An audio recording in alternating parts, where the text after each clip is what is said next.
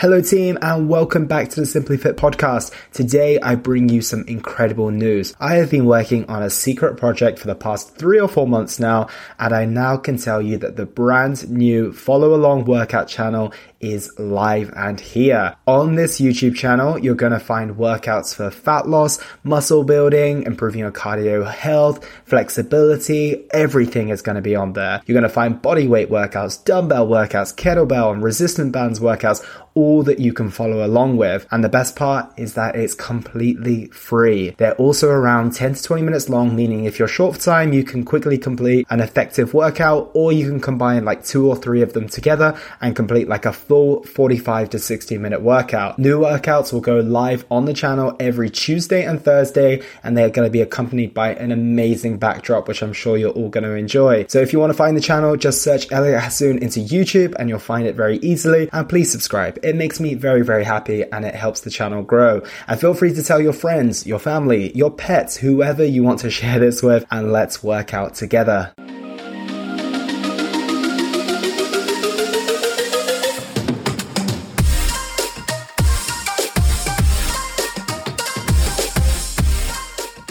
Hello, team, and welcome back to the Simply Fit podcast. In today's episode, we're going to do something a little bit different, and the tables have turned. I have gone from host to guest, and I was recently featured on the Self Made podcast.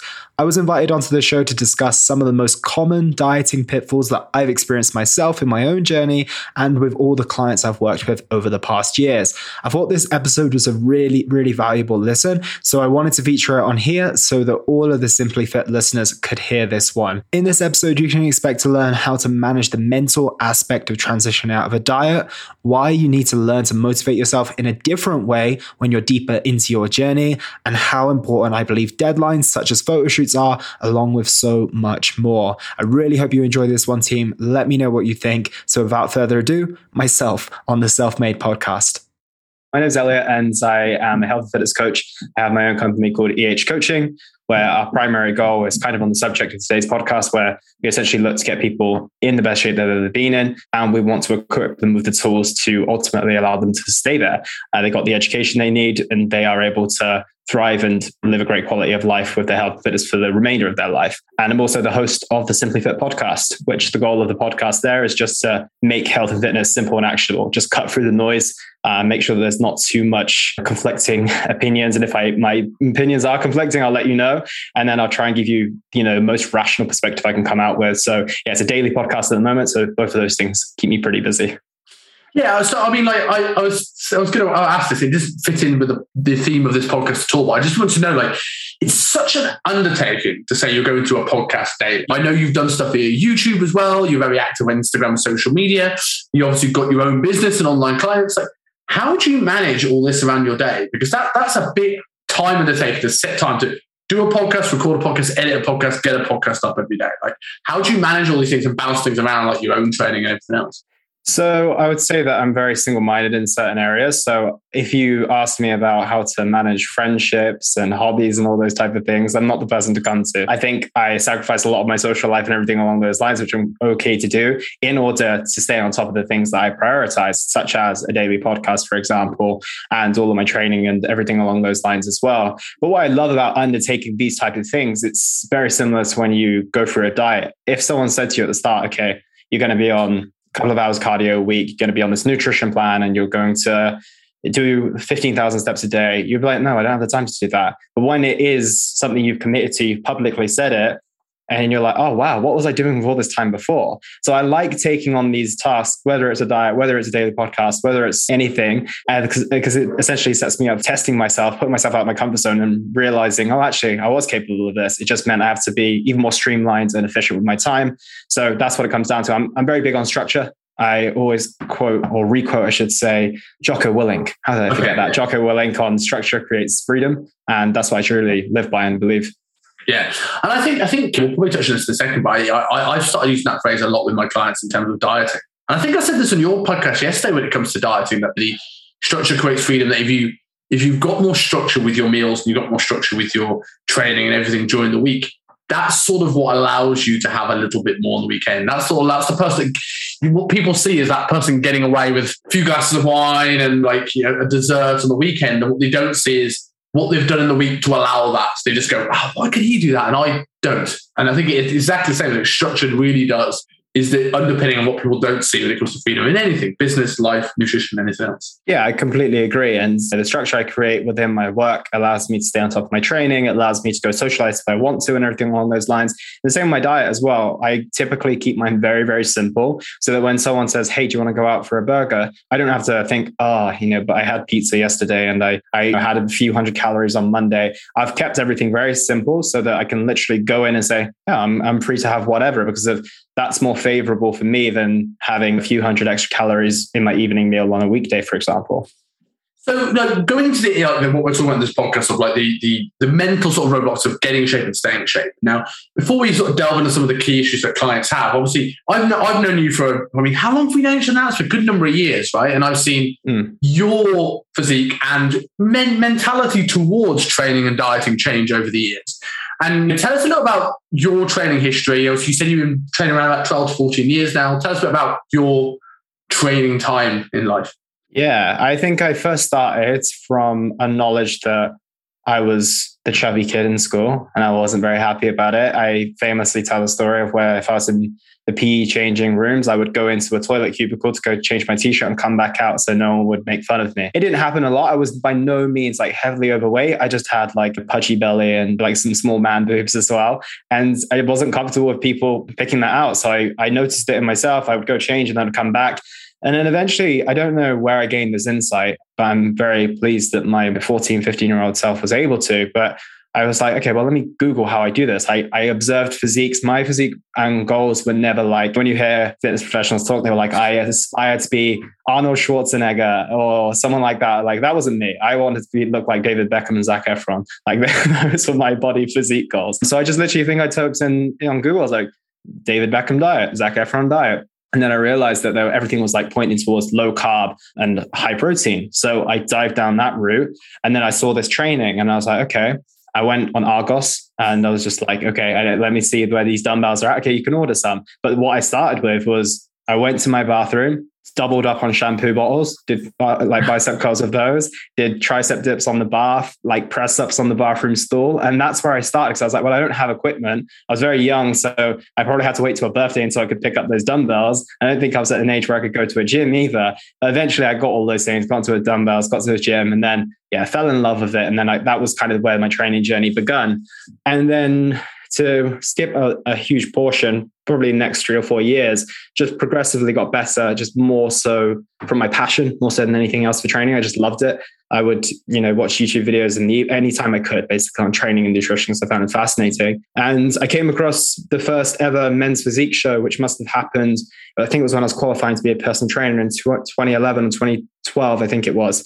And I was like, oh, that's cool. I think I could do that. The budgie smugglers and being half naked on the stage didn't appeal to me, but board shorts did. I was like, that's a very natural looking thing at the time when it first started. I was like, okay, I want to do men's physique, but I didn't tell anyone because I was like, how am I supposed to know if I can actually do this? And then I became a personal trainer, met uh, a bodybuilding coach at the time. He was like, yeah, dude, you got great shape. If you, if you work hard, then you can get there. So I kept training, kept training, ended up becoming, I got into decent shape, dieted for the first time and went and competed twice in men's physique. It was actually technically junior physique because I was young enough to get in the junior category then. And yeah, so competed uh, for a couple of times, realized that that was quite enjoyable, but it probably wasn't the most healthiest thing I could have done for my body because I competed first in April, went pretty intense because I needed to get really lean, obviously. And then I held on until September to do a second show. And that period in between, upon reflection, was not wise whatsoever. I should have taken some time off and returned the next season. But I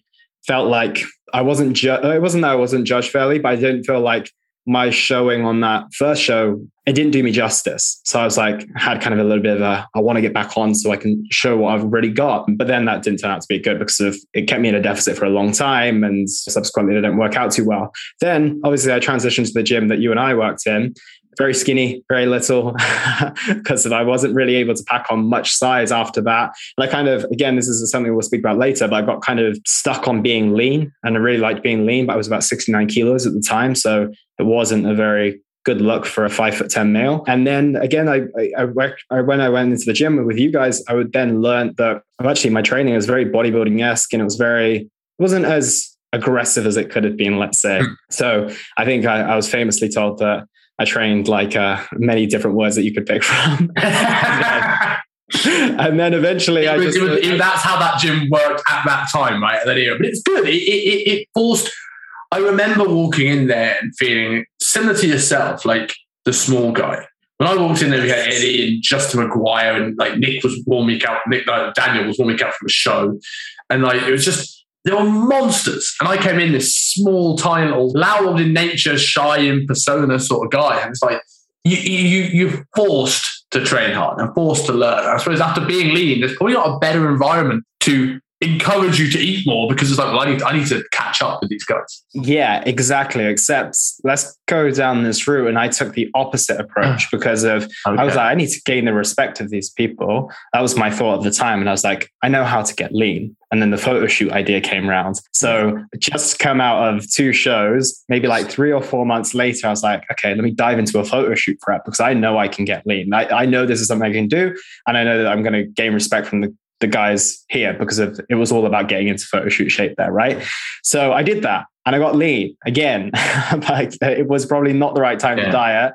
It did earn me some respect, but then it was very hard to recover from that because of I really put my physique and my body in a, a challenging position. But then, long story short, I did heavily focus on getting my health and my well-being back into a good place first and then I, I, think I did a two and a half year surplus. I wasn't even mentally ready to diet. So it was a combination of thinking, okay, maybe I'll get back on stage again. I definitely need to pack on some muscle and some body fat because I don't feel good. And then having a realization, a bit of epiphany when I was on a beach on holiday and realized I don't actually think I want to compete anymore. I'm, I think I'm done with it for the time being. And I was like, I think a photo shoot would be sufficient. So I chased that 2019, did a photo shoot it was the first time I was able to look at my physique and go, actually, I'm pretty happy with what I see. And that was a good moment because that must have been 10 years in the making, let's say. And ever since then, I've just taken not so much of a structured route in terms of I want to gain muscle or anything like that. I've just looked to maintain, to be honest. And as my life has gone into me doing more traveling and everything like that, it leans to it. So mm. I've been able to get into a place where I can now maintain my physique quite comfortably. I'm quite happy with the way it looks,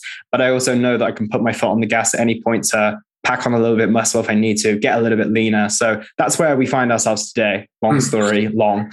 no, oh, no, it's interesting. It's really good. I mean, I think the the big thing to first unpack with that, obviously, a lot of it, a lot of the issues that you said you faced during this time was based around staying particularly lean, and it seems yes. to come a little bit from that first show of not feeling that you were judged fairly or you didn't bring what you could have done to to the stage. I mean, how is the mental side coming off a show, both from a perspective of you've worked your ass off to be in a very subjective sport, often very biased because of the guys judging it are often coaching people on stage. From that perspective, how would you find it mentally? But also, how do you find it like it's such an all encompassing goal? I get the same thing sometimes with photo shoots where you everything geared to this day and then you finish and it's like you feel a bit lost. I mean, was that something you faced after coming off off stage? Yeah, and I think that's why I wanted to get back into another show. I think it was a way of deflecting the fact that I wasn't going to compete again. And uh, it's very easy to look at this now in hindsight and analyze my thought process. But at the time, I was just like, no, I want to get back on. And I don't think I was not judged fairly. I just feel like I wasn't, I was overlooked. I think that was probably a better way of saying it. But I didn't look at it from that perspective. I look at it like, this is kind of the way my mentality works. I'm like, right, I'm going to come back and I'm be so good they can't even ignore me anymore. And that's the kind of mentality I had. Little did I know my body wasn't prepared for that and I paid the consequences. But yeah, I think it gets very all encompassing and it can be really hard to be able to transition out of that. And that's where, whether you're coming out of a photo shoot, a show, or even just a normal diet, having some form of structure and next goal in mind, not necessarily aesthetic based, but probably more performance based, is so key because then you can place your energy elsewhere and if your goal leans towards you gaining a little bit more muscle and fat, it's probably healthy for your body as well. Where do you sort of see that sort of balance? We're going to go into reverse dieting more depth a little bit later, but where do you see that balance sort of is? We, we've seen in this world where we were, everything was focused very much on getting leaner with regards to personal training, social media, what people want. And it still to some degree is, but we've seen a, a, a push now for coaches being, oh, getting lean isn't healthy and gone so far the other way. Or we've got um, Stephanie Buttermore talking about going all in. And obviously, she went all in, and I, I'm not against that idea. And I think her videos are really, really good. But it's it's such an extreme response because she dug herself so much into a hole. Like, where do you think that balance is? Because you will get clients that are either terrified to gain body fat back or will completely go the other way. So, where, where is this middle ground, do you think? Yeah, it's all context dependent, right? And I think especially with what we referred to yesterday, the answer was always somewhere in the middle. And if we look at Stephanie Buttermore's competing experience and then her all in, they're both extreme sides of the spectrum, which is why her videos might be great and they might have helped a lot of people. But I don't align with either of those approaches because of I don't really, like I said, it, it's not going to be something you can stick with long term. You can't just eat whatever you want, whenever you want long term and expect to have the most optimal health. And you can't expect to have optimal health whilst being shredded and competing all the time. It's just not, it's not going to be possible in my eyes anyway. So I think you have to take it down to the individual. So I think what I'm very, very keen on making sure that my clients understand is the consequences of what their goals and the decisions they make are. If someone says, I want to get shredded, I don't want a single ounce of body fat on me, I'll take them down that route and I'm happy to. I'm not burnt by the fact that my dieting experience didn't serve my health so well. I just want to make sure that what I've learned, I will let them know. So I'm like, this has consequences. This can have consequences, but because I've done this, I can now take you down a route and just make sure that we keep you as safe and healthy as possible. And I'm also going to tell you there's a route in which you can turn around to me and we don't have to lean into our ego here. You can tell me this doesn't suit you anymore.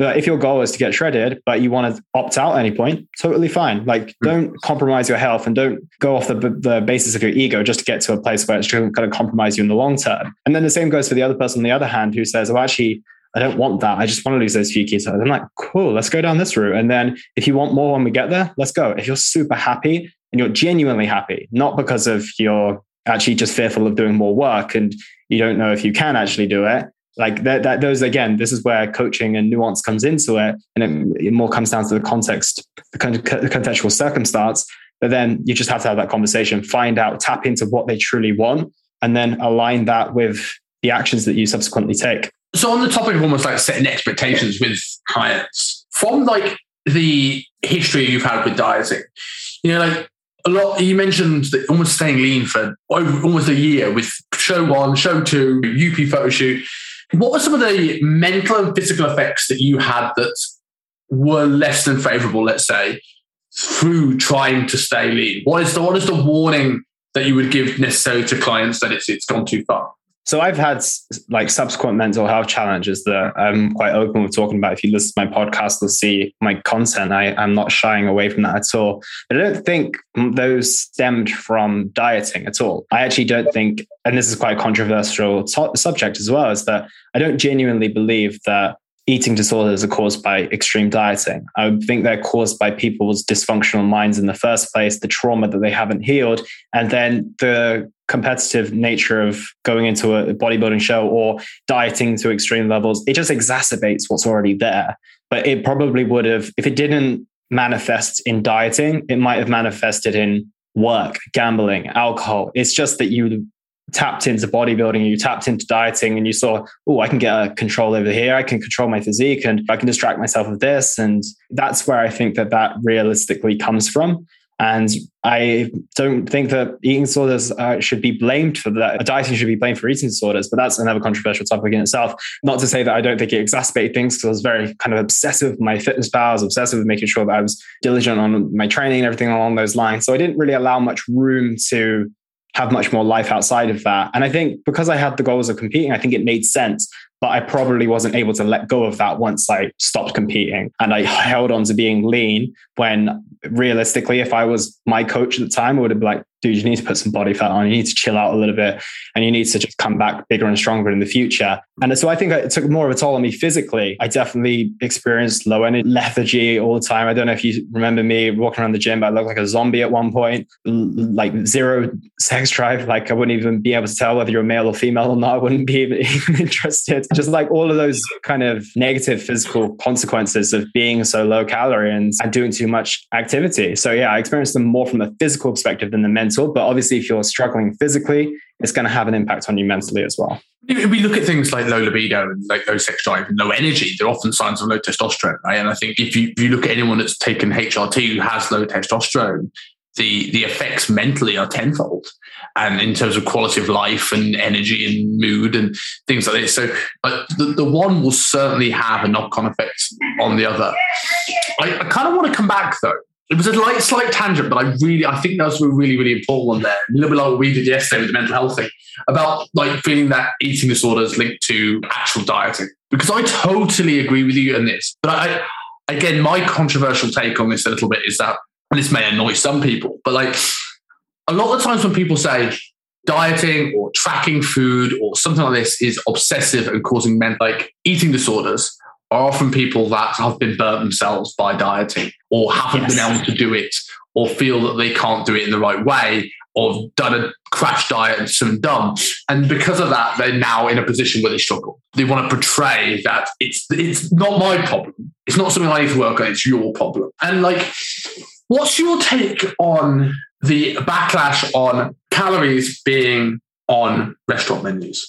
Because I generally think it, I, I, I empathize anyone that goes to an eating disorder, but generally, if we look at how many people die of eating disorders per year compared to how many people die of obesity related illnesses, there's a much bigger drive to have calorie control as a forefront in our minds than it is of avoiding it for the person who is potentially struggling the other direction. But what is your take on things like that? That Yeah, it's a, it's a tough one because obviously we can't begin to comprehend what someone who's going for an eating disorder is experiencing, and hopefully they're getting the help from specialists that they need. And I think once they do get to that place, I think having the calories there will probably be favorable in the future. So to take a step back, I think awareness is key. And I think just to, the reality is, is that all food has calories in it, whether you want to believe that or not, whether you want to see it, the number next to the dish or not, it's still got calories. So I, like you said, I think it's better that we all have this awareness than when we don't.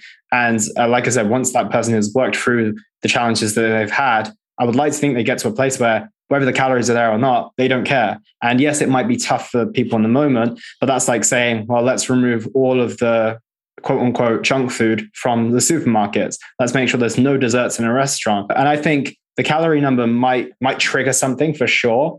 But even just saying deep fried steak or deep fried chicken would probably have the same impact on that person. They'll see fried and it will automatically make that link anyway. So I think that for the sake of just shielding people who are having challenges with the numbers, I, I don't think it outweighs the benefit of bringing awareness to people who look at it and be like, whoa, that cheesecake has a thousand calories in it.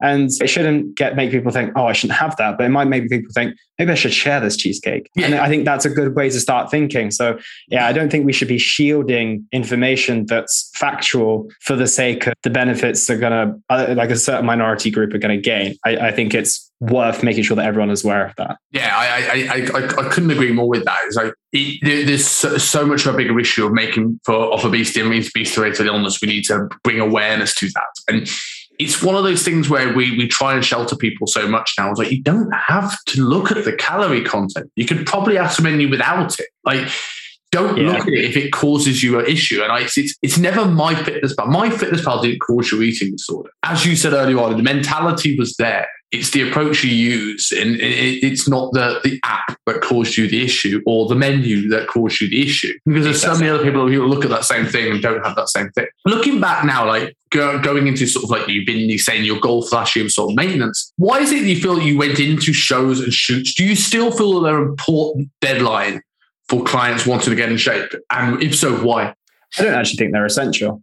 I have a lot of clients who don't do shoots or shows these days, and I I actually don't even encourage people to do it. If they express an interest, then I love taking them through that process. But I'm not one of these companies, and I know there are a lot out there who the pride and joy is getting to that photo shoot moment. And I don't actually think that that essential. I've now taken so many people through transformations who just have self-imposed deadlines that we created for them, whether it's based on a certain occasion or whether it's just based on we've been dieting for X amount of weeks you're this close to where we perceived you to be. Let's set a little timeline on these final couple of kilos and let's wrap this up and let's take a few nice photos. But I think there's many benefits to a photo shoot, and this isn't me downplaying them. I think they're fantastic, but I see them as the cherry on top of the cake. The cake is still there and it's still delicious. If you want to add that cherry on top, amazing. But I don't actually necessarily think it's, it's essential by any means. So going into a little bit of the actual specifics, and we'll start with like actual during the diet itself. Like working, you mentioned about working with your clients and getting people in shape, whether it's for shoot or for this and just in general in life. What do you feel like the biggest mental roadblocks are when people embark on a diet? What's the sticking points that stop them even before they even get started or during the process? Yeah, I think a big one is something we touched on in the podcast we did together yesterday, which is self belief. I ask people usually, okay, what do you want to achieve? And then they give me this answer. It's it's reserved. And then there's the real answer. And I'm like, no, let's imagine there's no limitations. You let me t- tell me about your dream physique here. And then you usually get the real answer of what they actually want. They just don't know if they can actually get there. And that makes sense because if you said to me, that's uh, something that's foreign to me, maybe coding, for example. If you said, okay, how much do you want to be able to code? I don't even know what terms to use, right? I just want to be a, a competent coder, I would say maybe that would be my goal. But they were like, what are your dreams? Well, I want to write code for huge tech companies and I want to be able to be an expert at this. Like that might be my real goal, but I'm not going to say that because I have no idea.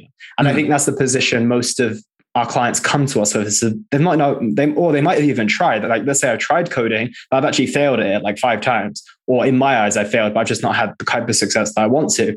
So a lot of clients come to us with that. They might have tried dieting four or five times and not been that successful. So by the nature of not succeeding in what they wanted, they've kind of just brought their goals down down and down. So I want to open them up to say, okay, actually, genuinely, what do you want to achieve? Because of, as I said to you yesterday, is that a good coach should be able to see your potential far better than you should in this given domain.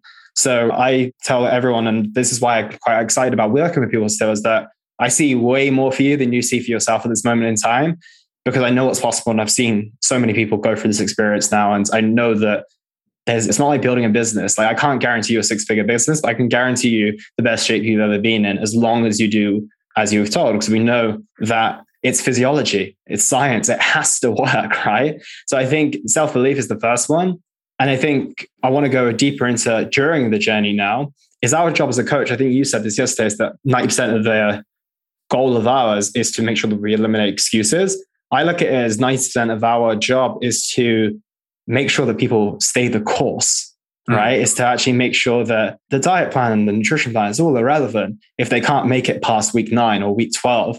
So realistically, our job is to facilitate people getting to where they want to be before they give up, before they give in, before they get too tired of dieting or training so frequently. So I think one of the biggest mental blocks is just giving up and not having belief halfway through as well. So I think our, our job as a coach to facilitate them is so, so key. So I'd say, yeah, self belief and potentially just giving up too early are two of the big things that I see that hamper people's chances. With the with the giving up thing, I think that's really really interesting. Do you, do you tend to find that the mentality changes at different points of the journey as sort of priority change and their confidence and self belief change? Because I always tend to find that there's, it's a different way you motivate someone to lose the first ten kilos as it is to lose the last ten kilos. Like when when someone starts a process, they are motivated by looking in the mirror every day and feeling miserable. I don't want to look like this. And then over a time, they're like, I look fine. I look good in clothes. I can I can look down the shower and see my nether regions. I feel fine. But that's that's a lot of work. So like how do you how does your coaching change from the early stages to this maybe middle point where people tend to drop off to keep them going? Yeah, it's a great point because of this is a, a really, really challenging position to navigate because, like you said, it's very easy to run away from the fire that's behind you. you it's very easy to get away from that, but it's not easy to run toward potentially where you want to be. Right. So if you wake up every morning, you you really don't like what you see, and you feel terrible, you want to get out of that position. There's a lot of motivation, there's a lot of incentive to get there. But to then get to a place where you're like, well, actually, I'm semi comfortable here and still push forward, I think that requires a lot of mental strength. And for anyone who's done that, I give huge props to as well, because this is a stage where the compliments can't start coming in. People say, oh, you've, you've lost some good amount of weight. Just, just relax a little bit. And this kills me. Like, honestly, it really drives me nuts when this person, it wasn't their goal to stop at 10 kilos. And this is not my goal. This is there. They told me I want to lose 15, I want to lose 20. I don't want to ever slip back to where I was. And I'm like, dude, you're only seven kilos away from where you were. It's not that far away from where we came. You've come a great long way, but it's it's not far from where you just got. It's a quicker road back than it was to get here. So just be aware of that. That they start, they they enjoy life, they get caught up in it, and then they come back. And that's kind of why my goal is to get people to where they genuinely want to be and teach them how to stay there. Because of I'm sick of people getting to halfway, slipping back, and then us having to redo all the all the work again, right? And it's it's one of those things that actually just generally drives me nuts when people listen to their friends and their family about, oh, yeah, you've lost plenty of weight. If they're genuinely content and happy, totally fine. And that's because if they're genuinely, genuinely like, I'm feeling myself, I only wanted to be feel comfortable in my clothes again, totally fine. But if you told me at the start you wanted abs and you still want abs, but it's these the socials and these nice compliments that get into your head a little bit, yeah, that, that's a bit of a frustrating element. So, with that being said, you do have to coach them in a different way because if they're no longer running away from what they don't want to be, they're now moving towards who they can be. And that's yeah. not easy to achieve. So, I think you have to really change the way that you motivate them, to be honest, and change the reason, change the way they motivate themselves because of, yeah, if their why initially was just to get away from who they didn't want to be, then we need to evolve that. We need to talk about, okay, well, what, what's the bigger implication of this? Let's talk about essentially where you don't want to go back to and make sure there's no chance of that. Let's think about, okay, 10 kilos might be good now, but what about in 20, 30 years time when you want to, you know, see your grandchildren grow up and all this type of stuff? So we start mo- motivating in, in new ways and we start evolving that why a little bit more, but it, it's a tough one because of they've done a long stretch. So let's again, to give another example, I've got a client at the moment, his journey is going to be 30 to 40 kilos or something along those lines, or probably 20 to 30. And he's maybe lost like 20, 30 already. And he's still got like 10, 15 to go. And I, I had to say to him, I was like, this point is like that long stretch on the motorway. There's nothing exciting going on. You've just got to keep your foot on the gas, stay focused on the road. If we need to pull over to a service station now and again, totally fine. But we just got to keep that foot down. You're not doing anything different. You've just got to tick these boxes week on week, get those 1% drops. And then eventually, when you do that, and that might be months on end, then we start to change things a little bit as you start to approach your destination. But that long stretch on the motorway is very hard for people to navigate because it's not very exciting at all. That's a really, really good analogy in terms of using the long stretch of the motorway. And I'm, I'm really glad you brought this up because it's it's frustratingly common. I would say 60 to 70% of clients will have exactly this, where they'll sit there and they'll, they'll great first five, 10 kilos, and then they'll just sort of stagnate. And, it, and, and, and I, I brought it up yesterday in terms of like the biggest problem with, with people not getting a shape, like from a less of a mental standpoint, but it is, it's all linked. It's tracking errors, right? It's, it's people don't get broke because they bought too many Rolexes one week. It's, it, they, they get too many deliveries, they got too many Starbucks coffees. Don't spend the money that way. It's the same thing where in their head that, yeah, I'm doing it, but they're sort of doing it and that fire's gone and that attention to detail's gone. And it's, and, it, and it's not that like they, often get frustrated because i'm not seeing results and i'm doing the same but you're not doing the same. And that's like it's often a very difficult thing to to coach out once it's there because it's like they're so ingrained in in in thinking they're doing the right thing that they don't actually aren't actually aware where those calories are sort of sneaking in. The other thing i think was infuriating about that as you said earlier on is about how it's so often linked to other people's comments Mm-hmm. And it's true because a lot of people don't mean to be condescending and to pull people off their goals. They might generally have the best intention in mind, but it does say a lot about the the psyche of people subconsciously when they sort of like it showcases what they're not doing when someone else is doing well and the comments start coming in. Like, how do you battle that with clients? How do you get clients ready, aware, and prepared to not let those things sink in? Because we all know when someone says something, it sets us off and it's an emotional response. But what is an emotional response to me may not be an emotional response to you. So, like, how do you tackle that with client to client? Yeah, as I've experienced this so much now, I genuinely warn my clients very, very early on. Mm. I even can speak about this sometimes in our initial consultation call. I'm going to say people will change the way they look at you. They'll make comments. You may or may not like them, especially if they tell me that they're still potentially living with family members or they visit their in laws a lot and everything along those lines. I'm very, very open and honest to say that you're probably going to experience this at some stage. And I plant that seed early so that they're aware of it when it comes. And then I think the main thing that I went through, and I think I'm not sure what the podcast name was when I did this on my show, but I said that basically the best thing you can do here is remember who that person is. So I said, and I used the analogy as you guys are probably going to pick up, I like to use a lot of, is that you don't go to your dentist and ask them financial advice. You don't go to your plumber and ask them for, let's say, a haircut, right? You, and you choose specific people for the specific needs in your life. So I said, when it comes to your health and fitness journey, pick two or three people who you're going to lean on, and those are going to be the only people you take advice from or take their comments seriously. So your coach, maybe your partner if you know they're incredibly supportive, and maybe a friend who's on a similar journey. But outside of these three people, you accept the comments, you maybe take the compliments on board, and you politely disregard any of the other comments that aren't too favorable. But outside of these three people, you don't take any advice from people like that. You don't go to, yeah, you don't go to the person who's overweight and ask them for health and fitness advice. You don't go to the person who's broke for financial advice.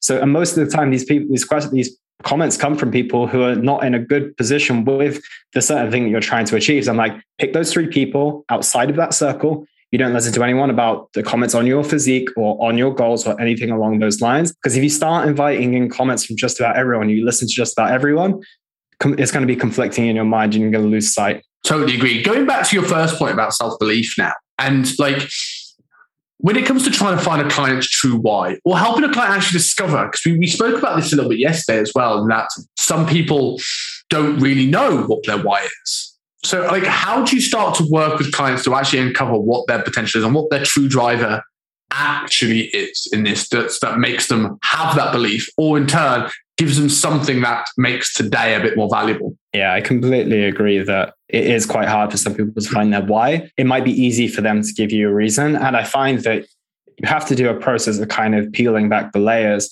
And some people are more revelatory than others. And it's great when someone does reveal their true intentions, but then you ask first, okay, I just want to get a little bit healthier. Okay, why do you want to get a little bit healthier?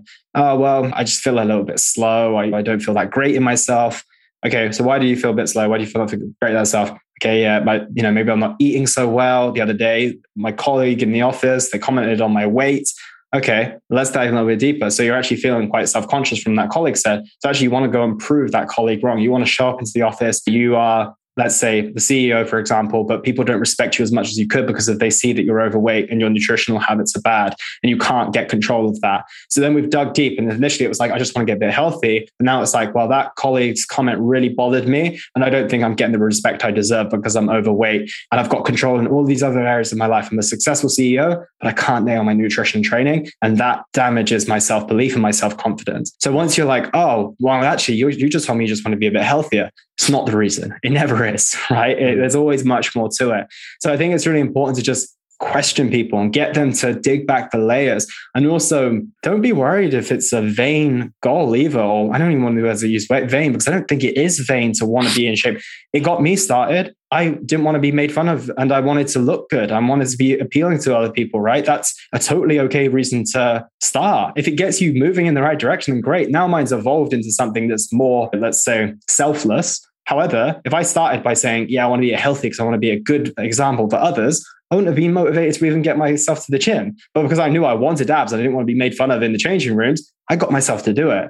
So when people come to me and they're like, oh, my kids, they, they mean so much to me. I want to do it for them. But actually, they're just like, well, actually, I want to look a little bit better on the beach and I want my partner to find me more attractive. Run with that. It doesn't matter if your goal isn't like grandiose and selfless, it might get there, but do what fires you up. So I think the first step is to dig deep and then actually give yourself permission to actually want what you want and be motivated by what it truly is. Because it might, might be harsh to say, but doing it for your kids might not motivate you that much. But when your partner, when you take your shirt off at the end of the day and your partner's giving you a little bit of a look out the corner of your eye, that might be the thing that actually gets you to the gym in the morning and gets you to eat the food that you, you should do to get in shape. So yeah, I think that's a key one. And then also just to touch on another aspect is be aware of it evolving as well. And I think this is a key in this, like I kind of what I mentioned in terms of motivating someone for the second 10 kilos than the first, is that that might have motivated you at first, but now your partner's now complimenting you.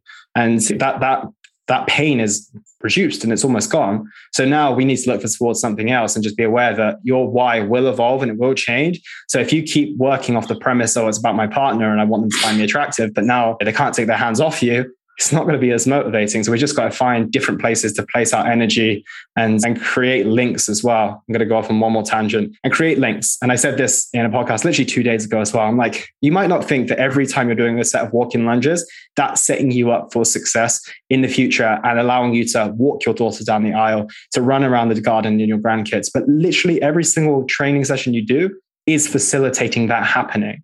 So if you can create that link, like you can say, well, actually, exercise isn't just about being in pain, making me sweaty, and making me tired. It's actually about allowing me to run up off the stairs after my kids or walk my daughter down the aisle one day. They're both true. But if you perceive it in the way that's actually facilitating something that you truly, truly want, it's going to be far more motivating than just getting yourself sweaty and tired at a gym. Yeah. And I, I, I very much, one of the, the phrases I, I, try and live by is how you do one thing is how you do everything. So you used a very interesting because I don't like that phrase. I love, I kind of love, I kind of love it. I'll ask why you don't in a second. But I, I think when it comes to dieting and the things you do for dieting, I like that phrase in the sense of you use quite a literal example of your walking lunges might help you run around and walk your daughter down the aisle, which is great. But it's, I think also like that set of walking lunges teach you how to do something when you don't want to do it.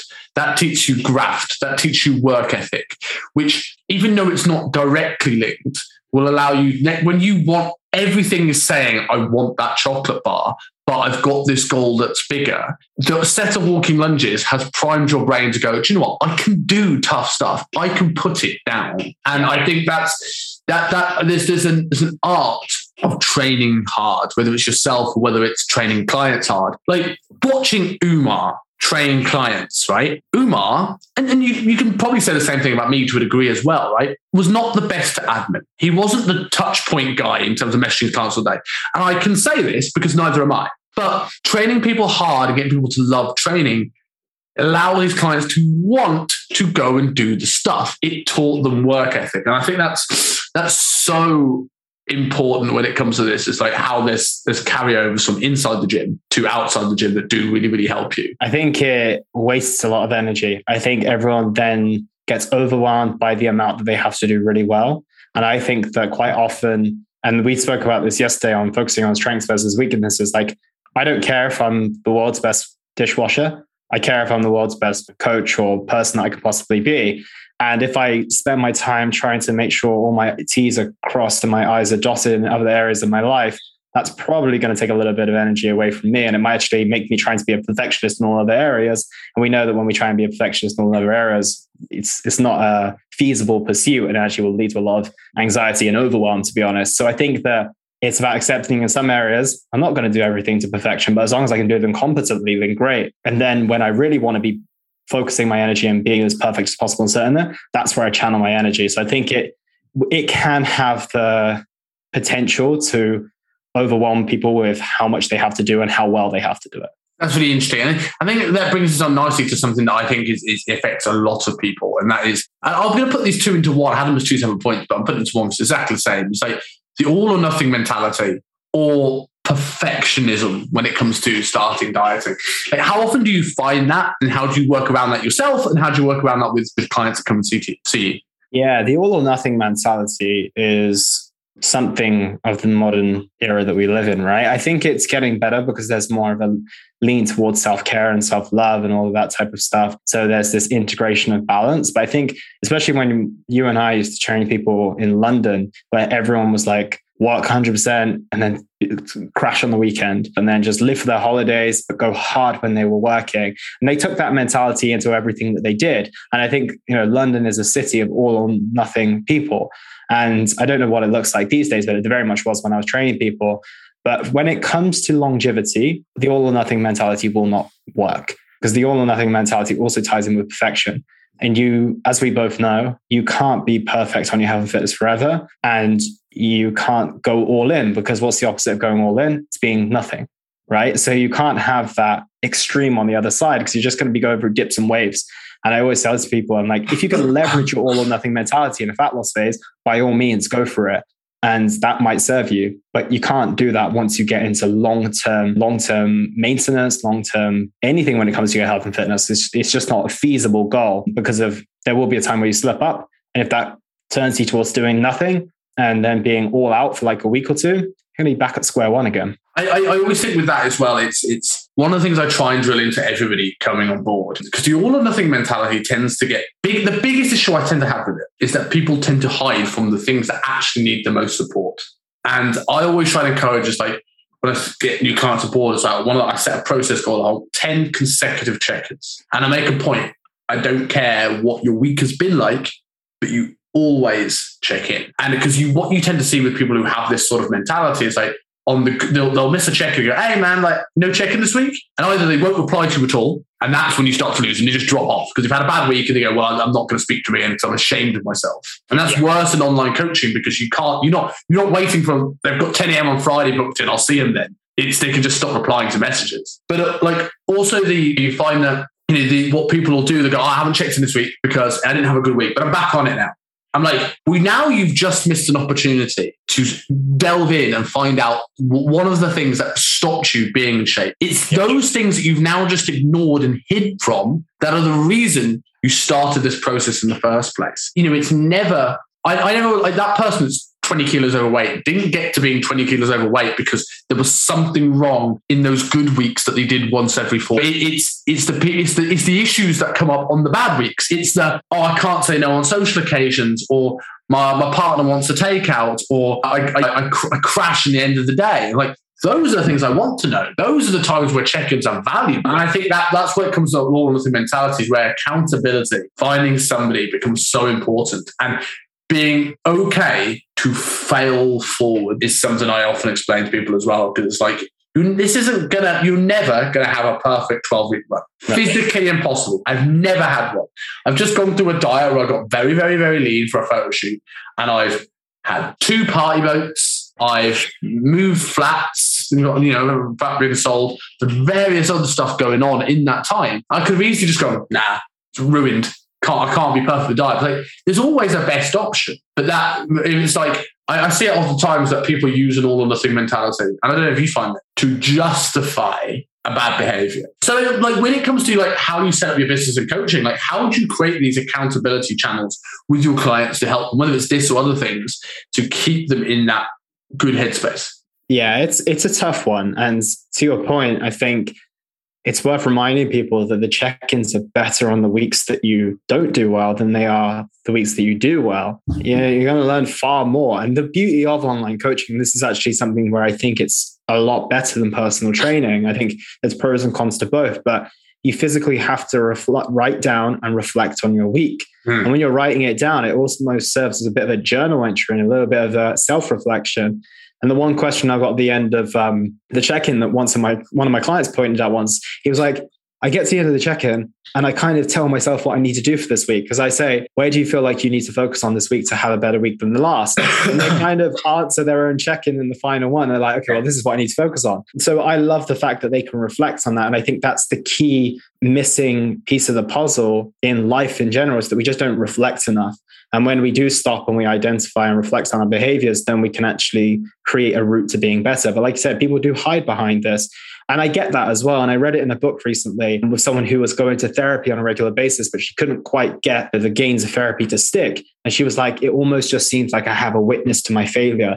And I was like, oh, I get that because yeah. that's what people, yeah, that's what people might think when they're checking in on the bad week. And they're thinking, someone's just seeing me fail over and over again. And hiding from it is easier. You know, me saying, oh, I forgot to check in or I didn't have a time is better than earlier thinking, oh, he didn't do well again. But I think that's really important to let them know that I say this to the start of the process for many of my clients. I'm like, we're a team. Like my sole purpose is to get you to where you want to be. And mm, like I don't have any other goal than to get you there. I'm not going to give you any backlash for a tough week. If I can see that you're completely disregarding everything I'm saying, you're being negligent and you're not actually focusing, you just don't care, different story but i don't tend to attract those type of people into my business. These people mm. genuinely care. They genuinely have purpose to this. It's not like in the past i'll tell you a funny story actually. I was in a was personal training in the early stages. I personal trained in oxford where there was a lot of university kids and their parents would pay for personal training which was great for me and my business of course but it meant you had a lot of clients who didn't really care they just their parents just paid for it because they were going to a gym and it made sense for their kids to have a personal trainer.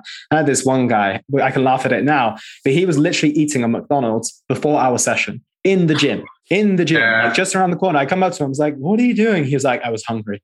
And I was like, okay, well, I'm going to give a little less of my energy to you, right? because of you clearly don't care, but most people do. And I think if they understand that, yeah, we're a team, we're working together, I need to know these things because then I can help you. And I'm also not afraid of digging deeper because quite often a lot of these are hiding behind insecurities, things that were conditioned at a very, very young age. And because I've dug into that stuff with myself, I'm not scared to do it with others now. In the past, if someone says I'm about to cry, I'd be like, can you please cry on someone else's shoulder? Because I don't want to handle that emotional overwhelm. Yeah. These days, I'm like, bring it in. Come on. Mm. Like, let's, let's explore this together, even if it's painful. And I trust that they are capable of doing that. And I think you said this earlier is that we're too easy to hide the reality from people to protect them. I like to think that my clients and the people who potentially listen to my podcast as well, they can handle the truth. They can handle getting that hard truth and dealing with it. And they might not be ready for it at the time, but at least it plants the seed. And mm. I think that's really important, not to shield people from reality, but to actually allow them to have the truth and trust they have the capacity to handle that and deal with it accordingly. I think it's a very important skill of being able to how to have conversation with people and tell them what they need to hear sometimes over what they want to hear. And like my my job has allowed me to mentor many coaches. And it's like you see with clients right? You see trends. And i see i see trends in coaches that can't have those tough conversations that want to just be their friends and their clients. And that's the thing that i find that those coaches don't get results with the clients, hands down, nearly always. Not, and the, the thing I always say to the you know people is like for those trainers that you know, the trainers listen to this or whatever that are worried about their clients not liking them. I always say nothing will make a client dislike you more than them feeling that you've wasted their time and their money. If they feel that, like, regardless how nice you are, if they feel like they've wasted their money and their time, they will dislike you. I, I have I have no coaches they're a bit more drill sergeant, maybe too much so in some extent, but they've gotten the result. They've pushed them to where they need to be. And they may not have liked them at various moments. They always like them afterwards. Always, without fail. No one, I've never heard a client who got in the best shape of their life and felt amazing go, yeah, I wouldn't recommend him. He's a horrible man. Being paid to get them a result. And that doesn't mean to say that you can't be their friend. And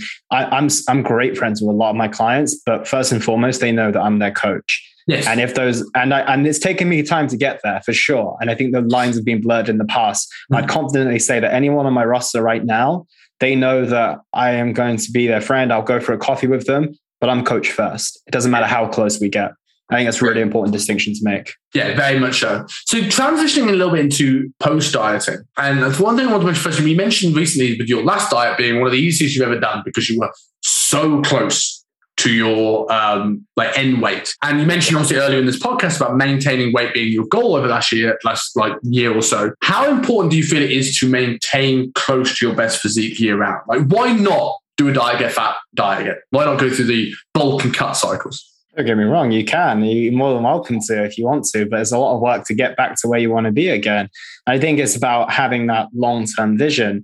And that's not to say that I didn't do this in the past, but I had when you're a teenager and you're in your very early 20s, you have, you have a lot of things on your side, right? So you can go through those things. And I've been definitely fatter than I should have been in the past and been like, I've been 93 kilos when it was very early stages of my career. And I had no business being there. I was a very round 93 kilos. I've been 93 kilos again later in my career.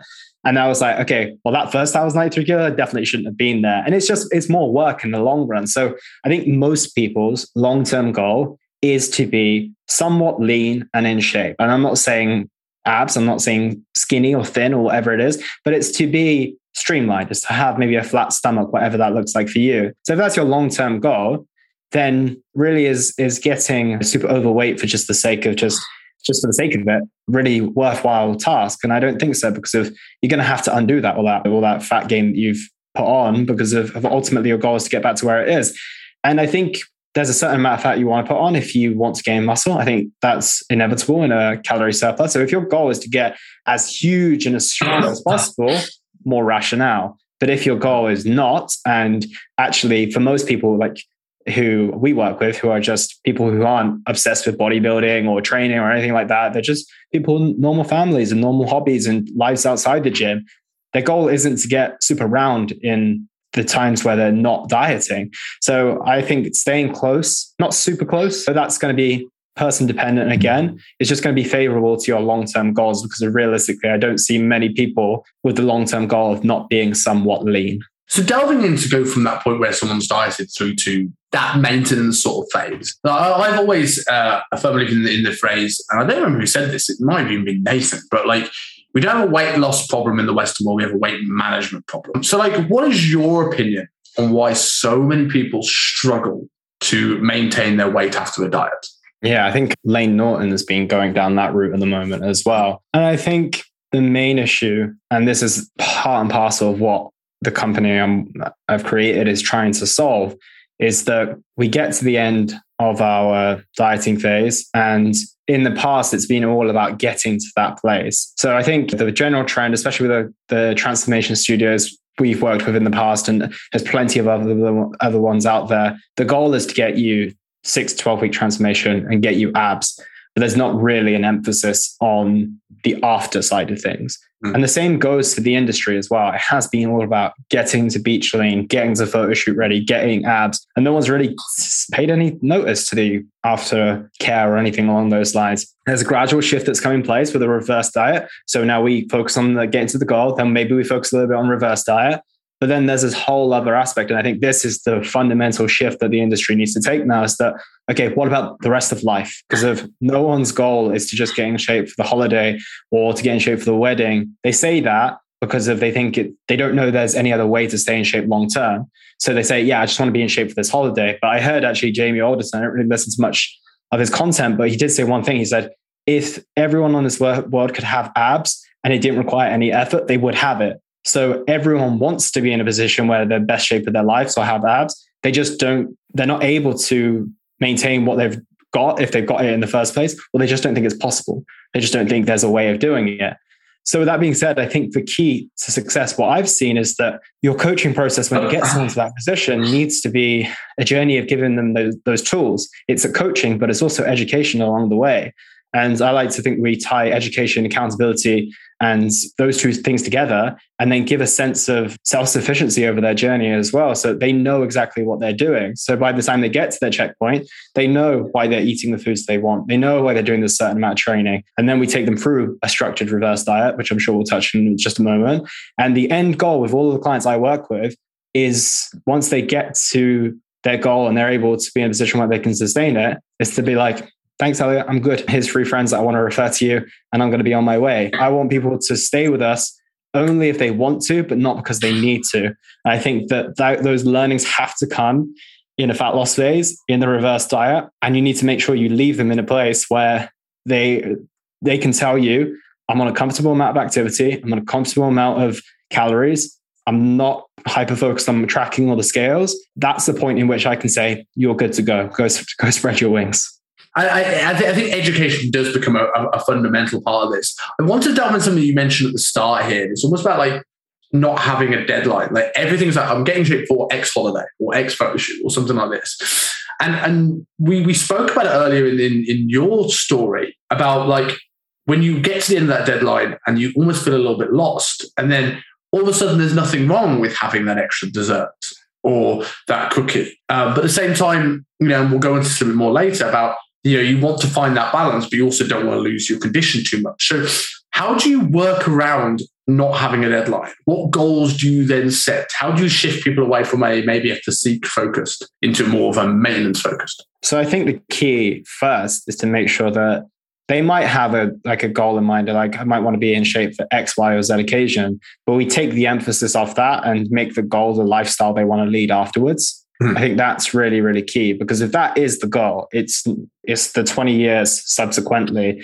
that they want to live with great health, good physique, good immunity and good quality of life. So that's the first thing. So we already take away the emphasis from it being one big occasion. The second step in terms of actually getting there is we're still going to put timelines on there. I'm still going to say, okay, if you've got 15 kilos to lose, it's going to be about 1% per week. This is where I can expect you to be by six weeks. This is where I can expect you to be by 12 weeks. This is where I can expect you to be by 18 weeks. So we are still putting timeframes on there because I think it, it's good to create a little sense of urgency and it also gives people a bit of a, a map for their journey, right? And they know where they're going to be at certain points. And that can be very motivating as well. But I think then that's that's what going to give them motivation in the short term. And then when you get to a point in which they're yeah, ever closer to their goals, I do think putting timelines on there is important, but it's just not having one concrete date. If circumstances change along the way and we have to stretch out one of these mini deadlines, then so be it. And I think just not being tied religiously to one certain set date allows people a little bit more freedom. And yes, it can be challenging because sometimes it can allow complacency to slip in. So you've just got to know when to bend a little bit, but also still have that firm amount of structure and idea of when things are going to be wrapping up in mind. One of the things I think has really helped me in terms of coaching clients through this, and maybe even myself going through this one, it's actually when I got on a conversation on this podcast with uh, Kevin Hall, an old mentee of mine, and he's he's you know become a phenomenal coach. He already was when I was working with him, but obviously I don't want to take credit. He's become better and better and better every single year. And one of the things he he taught me in that podcast is like when he looks at someone coming into a muscle building phase or a lifestyle phase or a reverse diet, it's like I base my nutritional changes now off performance and training and less off body weight. So, like, we want people to take their body weight so they keep aware of it. But the thing with a diet that often makes people freak out either wanting to stay too lean or stop taking it because they're out of sight, out of mind. You have aware of it. So when things dial need to be dialed back in, but we don't want your own focus. When you're dieting, it's like every focus is I need to be one percent lean. I need to one percent lean. Whereas if you're doing that on a, on coming out of that, building muscle, it's one, it's a much slower process, and two, you're almost hiding all the work you're doing as you're doing. So you can't actually yeah. see your progress. Now, shifting that focus into the, a gym performance, like, right, I want you to hit these numbers. I want you to work on this skill. I want you to get better at this. It gets them the love, the love for training, and that becomes a habit. But then we can look at this and go, okay, we've noticed that you're bench press or deadlift numbers aren't going up, we're going to increase food. You've also kept an eye on their check in to see is the weight still going up. But like the focus is now shifted onto performance, which I think is really, really important, like from how we change this as a coach's perspective, because it's like, we can look at the gym stats more intensely in that check in process than we did before, because now we're not as focused on what's the scale weight doing, what's your circumference measurement around your waist doing. As long as it's not getting stupid, I don't really care. Yeah, uh, I can agree with that. I can, especially if your goal is in the muscle building phase as well, and if you are particularly tied to your numbers on the scale, which most people are post diet, I think it's it's it's a strong way to go. And again, as long as you're keeping an eye on it and you're not leaving them to their own devices, I think you're absolutely fine. And if people are left to their own devices, I just give them parameters. I'm like, okay, well, I'm 55 kilos. It's quite heavy for you. 52 is a good place to be. So let's stay within 52 to 54 kilos. And if you're getting close to that 54 mark, that might be a time to rein it in. You don't need to track every day. Just step on the scales uh, maybe one week out of the month, do three weigh-ins just to get a good collection of data. Closer you are to the number that you want to be, you're doing good. If you're if you're kind of closer to that threshold, might be time to just rein things in a little bit. Well, the one thing I sort of want to talk about here, like we, we can go about how we reverse diet, but that's a whole other podcast itself rather than actually looking at the mental roadblocks of it. But one of the things I kind of want to discuss with you about reverse dieting, and this is something I've been thinking about quite a lot in my reverse diet. So I've gone for a very almost semi-gradual reverse diet. Like I went up three, 400 calories, and then we're going up like 20 to 40 grams of carbs a week sort of thing. So it's quite gradual. And what I, I sometimes at some 90% of the time I'm bang on that. And I've noticed some days I've gone a little bit over, I've added a little bit in there because I'm not dieting, right? And I don't have to worry about it too much. And I, I sit there and go, I wonder how much leeway within this calorie threshold do I actually have? Like how much is have things physically downregulated to the point where I don't have as much leeway. I'm trying to get that leeway to be bigger by increasing my food gradually, like what they tell you reverse dieting is about. Or how much of this is actually about keeping structure. Because then I started looking at various dieting, like reverse dieting approaches that people use, and everyone is slightly different. Like you look at Eric Helms, who will talk about the the maintenance, like the um, what, what I can't remember what he calls it, but recovery basically diet. recovery diet. You're straight to maintenance calories because his, his argument is we want to get you in a position where you're building muscle and get your health back in a good space. You need to gain a bit of body fat. Cool. Some people take a really slow approach. I tend to go halfway and work up from there. And I tend to find that all the results tend to be very, very similar. And I think what's what separates these diets? And I say I look at the people that Eric Helms worked with, or let's say I was working with you, who's very, very skilled, and we got you really, really lean.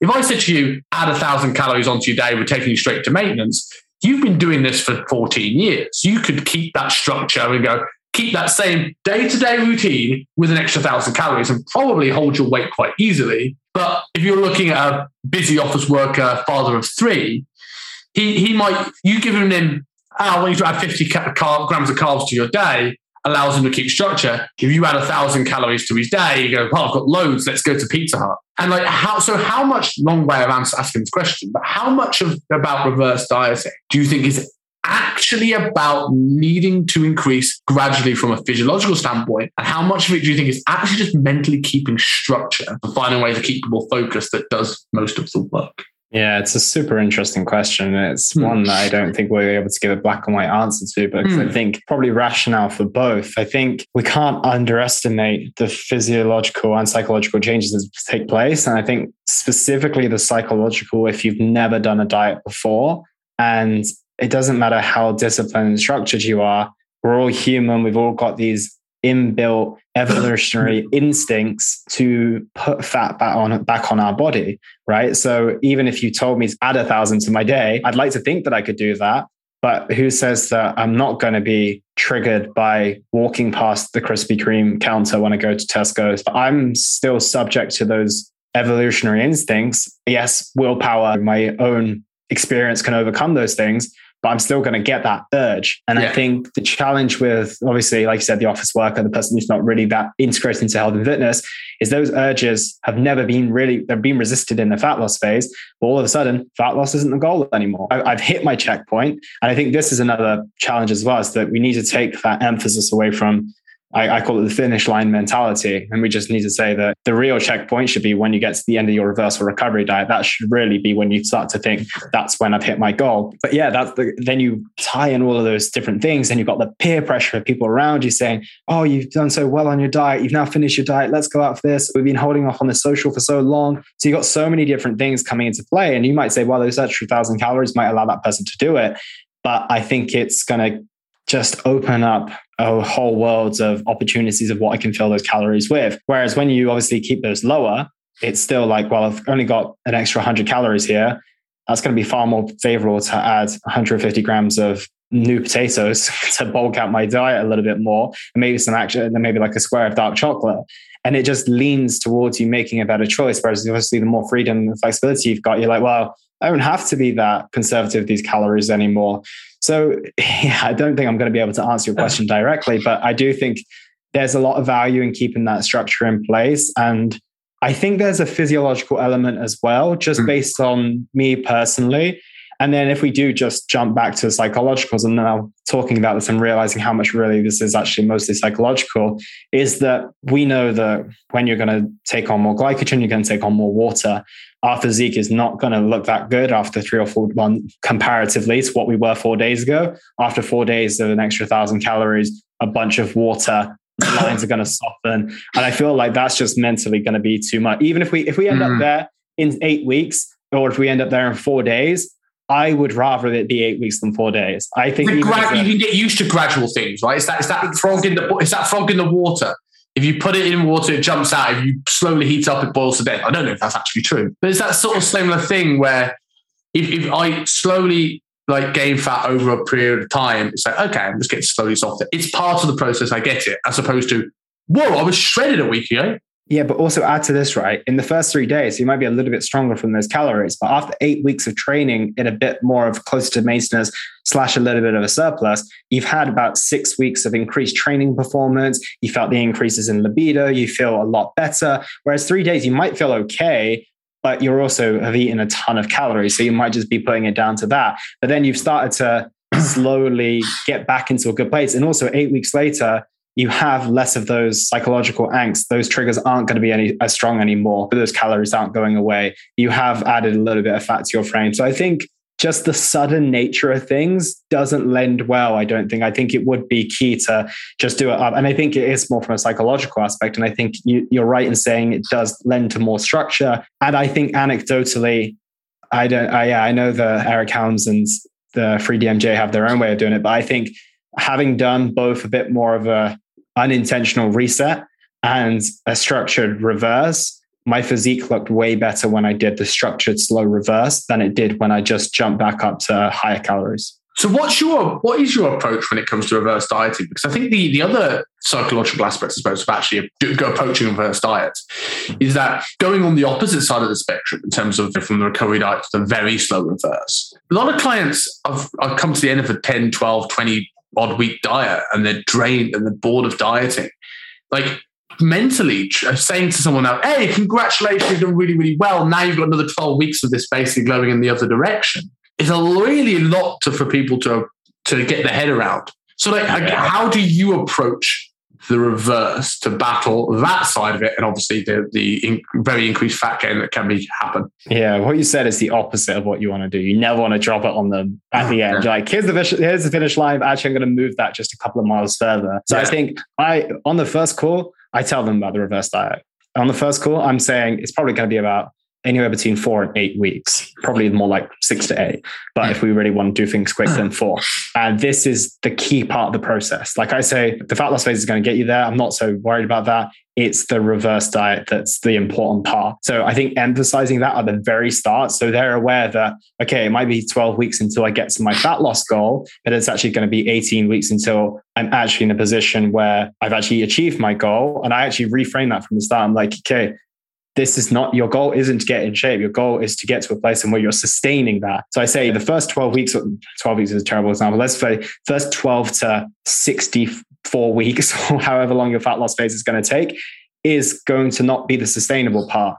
The six to eight weeks after is where we're building sustainability back in. So that's where we have to be making sure that that's the crucial part. This is the thing that's going to set you up for long term success. This is what I mean by the shift needing to change in the industry is that we need to focus more on this hmm. and getting people to the goal. And that's why I said I'm not I'm not going to take you on. And this is why I also created a six month option in my business as well. And I said six months is usually a sufficient amount of time for most people because you've got 18 weeks of potential dieting and you've got an extra six weeks after that for the potential reverse. So we've got six months. And obviously there's an option to add more time on. But you know, I get people on for three months, but I don't actually say to anyone, your journey is going to be complete in three months. I don't think it's possible. I mm. usually nine times out of 10. Actually, I would say that 9.5 times out of 10. Do you think anyone's journey can be complete and maintained in 12 weeks? I don't think so. No, not, not absolutely not, not at all. Like even you get someone in shape in six weeks, you know, you, I, I just think it, it's not, it's not long enough to truly ingrain habits. Three months in a grand scheme of a year, you've you've done more bad. If you look at this, the macro of the year, you've done you've done more bad reps. If you've got yourself out of shape, then you've done good reps. So yeah unless you already came into that position in a good space and you just needed six weeks to lose a little bit of body fat for holiday, then you go back to your routine that was already pretty good. I don't, I don't, that's the only exception. Um, yeah. And I want to add another point to that actually, because of a lot of people will be disheartened when they thought their journey was going to take six months, but it ended up taking 12. I'm like, well, look, you've just been able to stay cognizant of your health and fitness for 12 months. That bodes so much better than just doing three to six months because of, it's the same as cliche analogy of what happens to all lottery winners, right? They come into their money super quickly, they spend it all because it came too easy and then it goes too easy. Whereas if you worked hard and you grinded for that money and you then you get to a position where like, well, I worked super hard for this, I ingrained a lot of good habits along the way. I'm probably going to be a little bit smarter about this going forward. Whereas if things come too easy to you, and I'm not saying you don't do the work if you do it in 12 weeks, but I have seen people, I don't think 12 weeks is long enough to potentially just build those long term solid habits. It might be for some people, but 12 months is always going to be superior to 12 weeks from that perspective. I think the interesting thing there, you're talking about people getting disheartened because it, they didn't achieve the results as quick as they thought they would. I think that's a big thing of comparison being the thief of joy. And I think this yeah. is it's in your the social media world now. We see these 12 weeks, and I, I often challenge that when I go, oh, like I, I, I wish a result could have been quicker. And I'm looking at it and go, why? What is it that's made you feel like your results should have been quicker? it's like, well, I saw other results on X page, or I saw this person manage to do it, but they're not you. And, I, and it, I, it, baffles my mind sometimes when someone goes, people lose 10, 20, 30 kilos and go, yeah, but I didn't lose 40 and I didn't do it in 12 weeks. I'm like, you just lost 20, 30 kilos. It's this, there's, there's no, there's no downside to what you have just done, whether it takes, takes 20 weeks or it takes 20 years. You've now, you're now here and and and, and like learn to be grateful of, of, of the, the hard work you put in. It's your journey, it's no one else's journey. I think comparison becomes such an in, an in, important part of this. So people feel like they sh- it should take this long, or they should be in this shape, or they should look like this, rather than I, I want to be here. I want to have these habits. I want to be in a better place. I completely agree. I'm not even going to add to it. I think we think we a lot of the mental barriers sort of there we covered sort of with reverse dieting. And I, th- I, think in a way, like, you know, it, it, all comes back to sort of like some way keep keeping that structure and sort of like building those habits back in. I liked what you talked about because we spoke about yesterday as well as that that first part of the diet is not supposed to be the sustainable bit. And then we're adding things back in because we we said back at the start of this when we were going during the diet bit that that your priorities change. You mentioned your priorities changing to more of a maintenance goal and less of a like a complete physique goal. You mentioned during the dieting phase how people tend to get halfway and lose the first 10 kilos and their life and goals change for the last 10 kilos. The same mm-hmm. thing comes when it, when it comes to sort of that post diet, that that people's people's mentality, people's approaches sort of change, change. And you've got to be able to, as you, as you said earlier, I always say, I said this yesterday night, podcasts always come full circle. We've got to be able to roll with that as as coaches and roll with that as your own goals, to be able to go, right, keeping some sort of structure, finding out what is now important to you now the diet's done because what was that weekly five guys that you you loved when you started this may be important to you and then we can add that back in or it might not and you might not care about it anymore but you do really care about going having a bottle of wine with the partner on a saturday night and it's like what's now important now you've ingrained better habit yeah. what are the old habits that actually you feel that you've lost after three weeks away and you still want them. I take the same mentality that is like buying stuff. I take a rule with buying expensive purchases. If, if I still want it three months later, I probably really want it. And then it's worth buying. If it's an impulse, sometimes I go, no. And three months later, go, you know? I don't want that watch anymore. So I'm not going to buy it. And I think it's the same thing when it comes to sort of like your dieting habits. Like, do you really like getting pissed every weekend, or is it just what you've done for 25 years? Or do you like the idea of it as well, especially when it comes to the five guys, for example? Imagine this person has it first time after they finish dieting. They usually go in and they're like, oh, it's a bit greasier than I remembered. I only ate half a burger and I was absolutely full. Yeah. You know, most of the time they they change their relationship with those things and realize was actually not as nice as I remember it, but it was the thought, it was the association around it. And it's yeah. good for them to have that realization themselves. So, yeah, like you even said, you might want to bring that back in, but you might realize that one glass instead of a bottle of wine is actually more than enough these days. And actually, a home cooked burger that has far less grease and makes you feel rough the next day is probably more favorable, but not because I told you to, but it's because you now, it's now what you feel. Yeah, uh, so we spoke. You spoke. We spoke off air yesterday about who's who do you recommend getting on the podcast. I, mentioned a guy called Sean Croxton to you, and back when he was a, health coach, his book is called Dark Side of Fat Loss, and it's a really good for anyone listening, client, potential like recreational trainee or coach. It's good for both. It's a really simple dummy's guide to hormones, plenty of analogies and things like this. And it's in he he talks about almost like a little bit of elimination diet early on. And on day 21, he says he encourages people to go and have a bender. Everything you've wanted, it. And because nine times out of ten, it's just they come back and go, man, was this how rubbish I felt every day? That just became so normal. And they finally don't want to change their habits. Now, I'm not saying I'm going to tell my clients to go well, because every person that comes back like that, you get that person that rebounds hard. But it, it does address that point. It's like your priorities change. And it's what you really wanted and valued when you were 110 kilos, unhappy and overweight is not the values you're going to have as a lean, fit, 84 kilo person. And your your whole personality has changed. You're a new version of yourself. So what does the new version of yourself value? And it doesn't have to be hikes and macro tracking and dieting and deadlift scores. But at the same time, it might not be the same vices, let's call them, than, than they were at the start. It could be, it could be more about, yeah, I do want beers with the boys every weekend.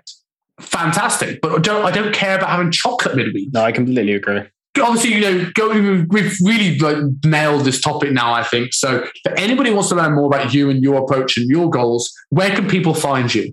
So the easiest place to find me will be on Instagram. It's just at Elliot Hasoon, which is my name, E L L I O T H A S O O N. And in my in the link in the bio, you'll be able to find everything we do at EH Coaching. And then the podcast, of course, probably the place I want to send most people because I love hearing more about people listening to it. Because mm-hmm. the Simply Fit podcast, daily episodes go through short five to 10 minute topics on a day to day basis. And on Sunday every week, we'll have a long form episode. And we had Simon come on, which will be live on, I think, the 20th of December. So if you're listening after that, then he'll be live then. And that was the Simply Fit podcast. I hope you gained a huge amount of value from today's episode. I feel inspired to improve your health and well being. Be sure to search for Simply Fit in Apple Podcasts, Google Podcasts, and Spotify, or anywhere else you get your podcast from. And go ahead and subscribe so you don't miss any future episodes. Also, if you like the episode, please don't forget to give it a 5 star rating. I'd love to hear your feedback or any questions you have. So reach out to me on social media. You'll find me on Facebook and Instagram at Elliot Hasoon. Thank you so much for listening, and I look forward to talking with you all on the next one.